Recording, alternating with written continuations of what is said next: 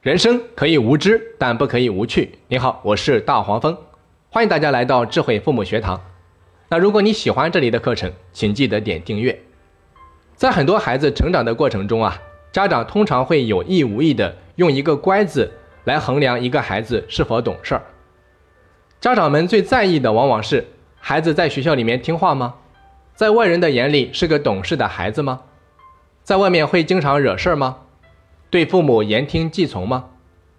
而家长们最常说的就是你要听话，听话了会怎样怎样，不听话又会怎样怎样。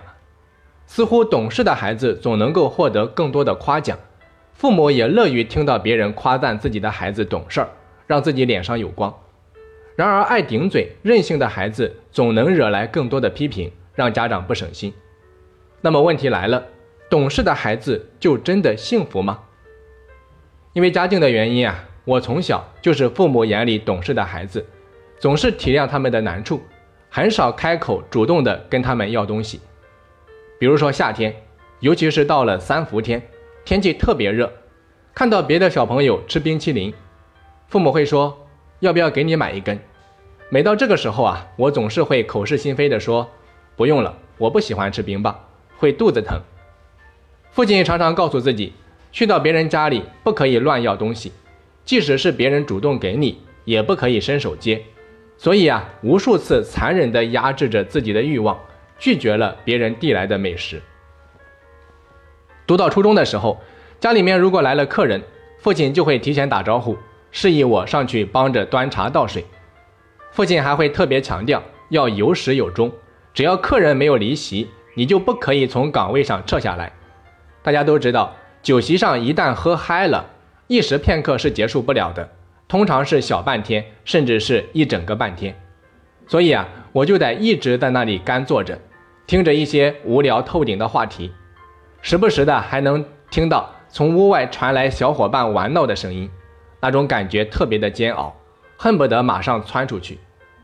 那很多这样的经历啊，最终让我把真正的感受压抑到了一边，努力的做着那个懂事的模样。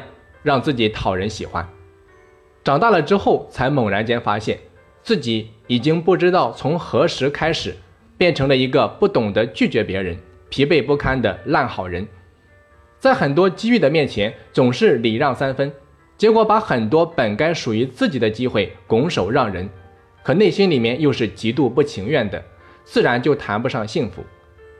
如果不是因为这些年一直从事与人打交道的工作啊。可能我到现在还是那一个不懂得拒绝、疲惫不堪的烂好人。后来在和很多孩子打过交道之后，我会发现很多小时候很乖的孩子，长大了心理问题都比较多。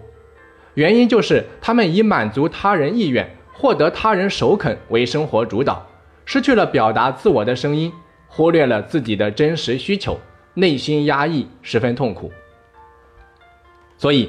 每当看到长辈对孩子说：“你再淘气，我就不喜欢你了；你再这样，我就不爱你了。”我总是会莫名的心酸，仿佛看到了曾经的自己。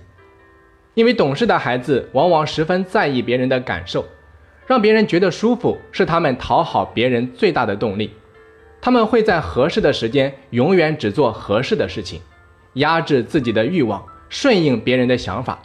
然而，懂事的背后是深深的自卑。不敢对抗，所以一直小心翼翼。他们拥有着这个年龄段不该有的稳重和踏实，却没有了这个年龄段该有的童童真和童趣。那在临床心理学家那里啊，有这么一种说法：一味的顺从，缺乏说不的能力，缺乏设置个人底线的能力，是一种常见的但经常不为人知的引起心理疾病的原因。所以啊，熊孩子那种敢于反抗的行为，有时候恰恰有利于他们的健康成长，让他们敢于听从自己的内心，不愿意的时候敢于勇敢地说不，不随波逐流，不人云亦云。因此啊，父母的责任就是让孩子在乖孩子和熊孩子之间找到那个平衡点。针对这个问题啊，大黄蜂给到大家两点建议：第一，让孩子顺从自己内心。作为父母啊，你一定要正确的看待懂事这件事情。首先，懂事是有很多好处的，也是一种有教养的表现。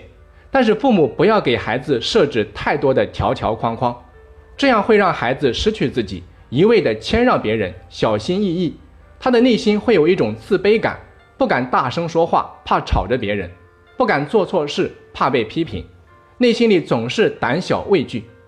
所以啊，父母应该引导孩子顺从自己内心的想法，学会自己做主，自己选择，而不是凡事替孩子做主。第二，允许孩子有和父母不一样的意见和看法，给到孩子发表自己意见和看法的权利。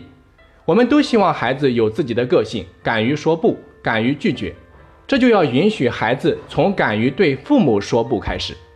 父亲应该正确的看待孩子的顶嘴。很多时候啊，那不是对父母权威的挑战，那是孩子作为一个独立的个体，是他发表个人看法的一种权利，也是他成长中的一部分。当父母一味的打压孩子，极力的把孩子变得言听计从的时候，就是孩子丧失个性的时候。最后啊，简单总结一下，不管是乖孩子还是熊孩子，培养孩子独立健全的人格和思想，才是教育孩子的重点。我们希望看到的是，将来孩子走向社会之后，能够独立自主地面对问题，毫不畏惧，勇敢寻求解决办法，而不是妥协退让。所以啊，父母对孩子的想法的尊重和理解，是孩子撑起更加自信人生的开始。好的，本期课程就到这里。